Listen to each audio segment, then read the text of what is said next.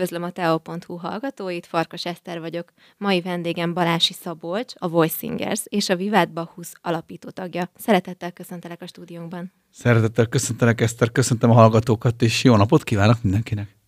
Rögtön az első kérdésem hozzád, Szabolcs, az lenne, mikor tudtad, hogy te igazából a zenével fogsz foglalkozni? Ez lesz igazából a mindennapodnak a mozgatórugója tulajdonképpen. Nagyon kicsi koromban voltak ennek jelei, még nem volt megfogalmazva, de érezhető volt, hogy a zene az valami központi helyet ad. Hát dobol a gyerek, mindenen játszik, ami van, ráfogták, hogy hiperaktív, kéne valamit csinálni, ők mentek focizni, én mentem zenesuliba. És mindig érdekelt az, hogy ne kottából, hanem fülután játszak, és mivel volt egy zongora már kicsi koromban oda volt rakva, ezért volt lehetőség rá. Sőt, talán előbb jöttem arra rá, hogy az ember füle az ad valamit, és aztán a papírlap, az első kotta, az volt a második inger. Úgyhogy nagyon korán. Az, hogy ez mikor lett megfogalmazva tudatosan, hogy ez egy életpálya, akarna majd szeretne lenni, ennek nem hiszem, hogy van egy időpontja, inkább egy szép ilyen felfelévelő folyamat, ami elér egyszer csak egy szint, és aztán már ki van mondva íratlanul. De szerintem 6-7 éves lehette, amikor ez így már úgy érezve, hát meg nem fogalmazottan, ugyan nem, ki nem mondva nem, de eldőlt, hogy ez itt központi szerepet fog játszani. És mi volt akkor ez a pillanat? Pontosan? Vagy ez hogy határozódik? Nem hiszem, hogy pillanathoz kötném, inkább azt mondom, hogy egy hangszer, amit a szülők biztosítottak ahhoz, hogy ez a viszony ember és a hangszer között kialakulhasson. Nyilván aztán a zeneiskolai tanulmányok és az első vizsgák, amikben mérhető volt ez, hogy akkor itt valami elkészült, egy munkafolyamat, ekkora a gyerek, 7 éves leül, vizsgázik, kész, aztán lett 8 éves, leült, vizsgázott, és így minden évben voltak ezek a tanszaki növendék hangversenyek, koncertek, hát ezt a faluba túlzás lenne mondani, én Tolnanémediről származom, és ott ez nem így volt, hanem a zeneiskolában volt maroknyi kis csapatnyi zongorán tanulni szeretni vágyó fiatal, szolfézsórával, és akkor emlékszem, hogy a Gombaini Éva néni járt át Tamásiból minket tanítani, így. Nagyjából így. Szóval szerintem inkább ez nem pillanat, hanem egy hangszeres viszony és a megfelelő közegbe való bekerülés kialakulásának a pillanat, a vívmánya.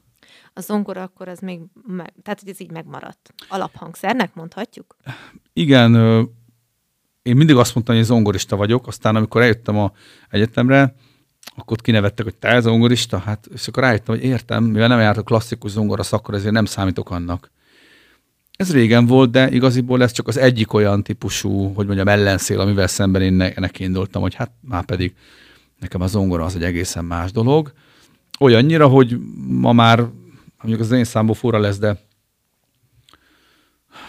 Ákos legutóbb úgy nyilatkozott, hogy hát ő kedveli ezt a romantikus vérvonalat, amit én a zongorával képviselek, pedig nem a zenetörténeti romantikára gondolunk itt, hanem ez egyfajta maestózó, ilyen nagyon, hogy is mondják ezt, expresszív, kifejezőkész, lírai, a hangszer mögött levő játéktudást mutat.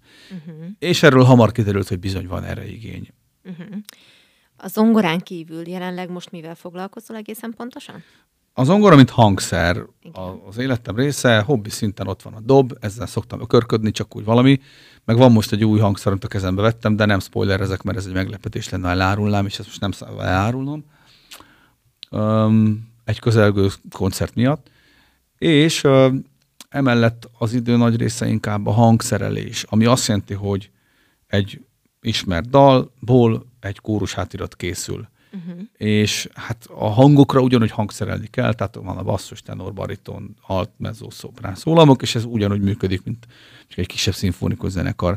Tehát igazából az idő nagy része a hangszerelés, koncertszervezés egyébként, projektmenedzsment, és most az online marketing oldala fejlesztünk. Na, szóval az online marketing fele vettük picit a lépést azért, hogy tudjunk első kézből, közvetítő nélkül a magunk által gondozott produkciókat mutatni, ajánlani. Tehát, hogy nagyon sokféle dologgal foglalkozom a napi 24 órájába. Szoktam mondani, hogy hetet alszok, és a maradék 17 az átlagon felül pörög. Igen, és akkor a Vivát Bacchus alapító tagja is vagy. Hogyan alakultatok meg? Ezt a kérdést, amikor felteszik, mindig mosolyogni szoktunk, de mert ez a megalakulás, ez 2001. szeptember 10, nem is tudom hányadikán, egy angliai városba, Chesterbe, ahol utcazenét énekeltünk, csak úgy páran, négyen, egészen pontosan, a Peti, Gergő, Zsiráf és magam, és amikor hazajöttünk, akkor az ott tartózkodott Bartó Béla férfikar, aminek tagjai voltunk mindannyian, nem tudott elvállalni egy fellépést, és felhívtak minket, hogy hát akkor el kéne jönni négyen, és amikor felhívtak, kérdezték, hogy mi a nevetek, és nem volt nevünk, hát semmi. És akkor most tudom már, hogy talán az a zene szólt az autóba, hogy a Gergő hallgatta Mozart Vivát Bacchus című művének egy részletét, nem is tudom, hogy került a Gergő közelébe ez a darab, és akkor, amikor megkérdeztük a telefonban, és hogy jelentiteket, mondta, hogy Vivát Bacchus. Na, így találtuk ki a nevet, így ragadt ránk a név. Valóban az alapító tagja vagyok én magam is, ez most már egy több mint 20 éves történet, és egyébként, ha már itt szóba kerül, akkor idén a Vivát Bacchusra és nagy dobásra készülünk év végén a Pécsi Kodály központba, de erről megint nem akarok elárulni semmit, hiszen messze van, mondjuk inkább úgy, hogy szeretjük magunkat kihívások elé állítani. Hát azt hiszem, hogy életünk legnagyobb kihívását tettük magunk elé, úgyhogy sok sikert kívánok magunknak a novemberi koncerthez. Jó, és így a 20 év alatt akkor kikkel léptetek eddig fel? No, ez egy hosszú lista lenne, igen, mert igen. Amikor elkezdtünk énekelni, akkor gyakorlatilag a borászok voltak azok, Tifán, Ede és Zsolt pincészte, az legelső, aki mögénk állt és segített, és gyakorlatilag ezekben a pincékben, főleg ma már kialakult gasztrokulturális élet van, és Pesten és egyéb néhány vidéki nagyvárosban is kialakultak ezek a fix fellépések, ahol sok valóban ismert országos foglalkoztatott művész előadóval ismerkedhettünk meg, úgyhogy Maró Vikivel, Sasvári Sándorral, Fekete Pállal, Szandival, mondhatnám, hogy sok-sok, ha most a színészeket elkezdeném sorolni a közös rock musicalekben alkotott munkánkkal kapcsolatban, akkor ez még sokáig tarthatna, és nyilvánvalóan Ákossal, Kossuth-díjas rock énekessel, úgyhogy ez egy elég hosszú lista, mondhatnám Mezőmisit, mondhatnánk Csézit, mondhatnánk Rúzsa Magdit, úgyhogy nagyon sokféle előadóval, Rudangyóval nem egyszer, nem kétszer, most már sokat szóra. És ez nagyon jó, mert mindig egy kicsit mindenkitől más aspektusból tanulhattunk, és megnézhettük azt, hogy más hogyan csinálja, mit csinál. A mi különlegességünk a Bacchusszal az, hogy a cappella, tehát hangszeres kíséret nélkül.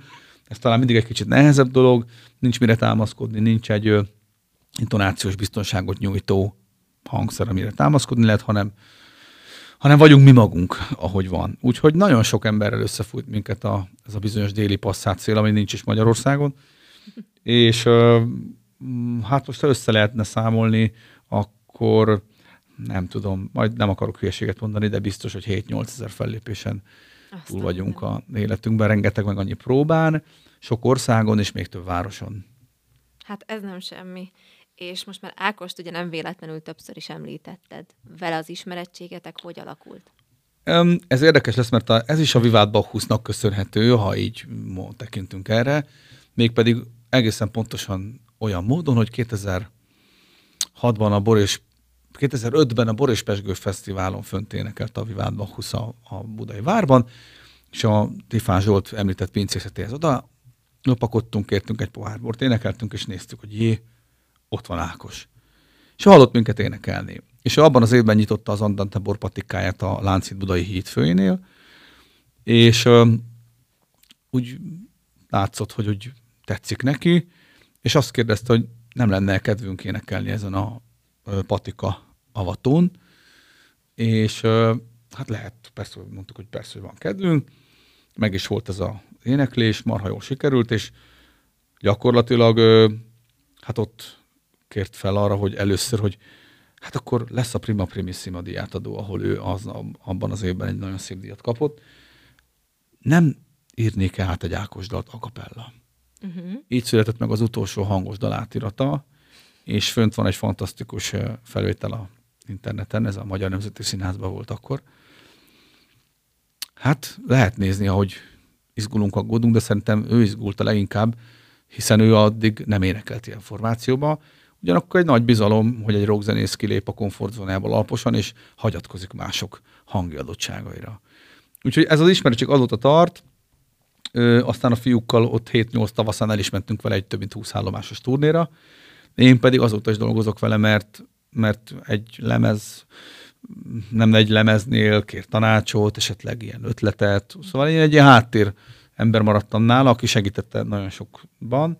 Aztán 18-ban a VoiSingers-szel elindultunk egy 20 állomásos turnéra megint, csak vele. Ennek a turnénak a különlegessége a kórusátiratok voltak talán az eddigiekhez képest, és most pedig ugye idén a Magyar Állami Operázba és a Sportarénába adtunk egy, hát az arénában egészen pontosan 108 tagú zenekarral egy nagyon-nagyon monumentális, egy gigalátvány és egyéb értékű fergeteges koncertet, ennek pedig az volt az érdekessége említett VoiSingers-es kórus hangszeresen kívül, hogy a Győri Filharmonikusokra hangszerelhettem át az összes létező Ákos dalt, amit ott előadtunk. Atyai. Na, ez egy komoly kívás volt. Rendes 8 hónapot dolgoztam is vele. Azt a mindenit. Akkor mondhatjuk, hogy ez egy hatalmas szakmai kihívás volt, akár a legnagyobb is, vagy?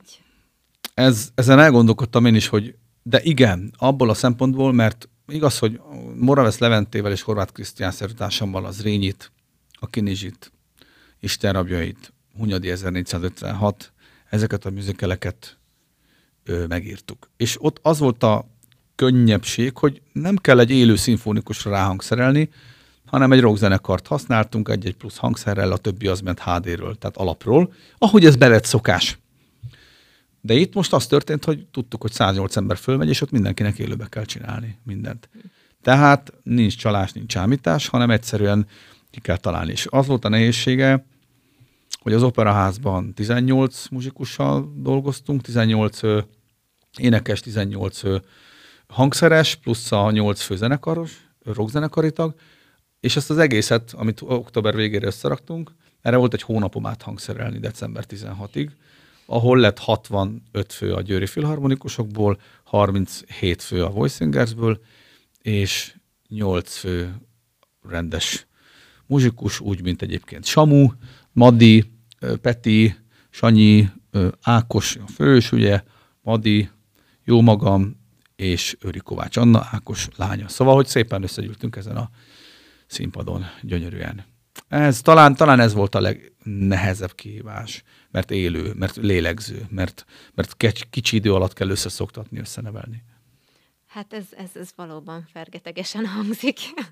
Igen. És hogyha már említetted a VoiSingers-t, ugye, aminek szintén alapító tagja vagy, elég színes a csapat. Róluk mit kell tudni?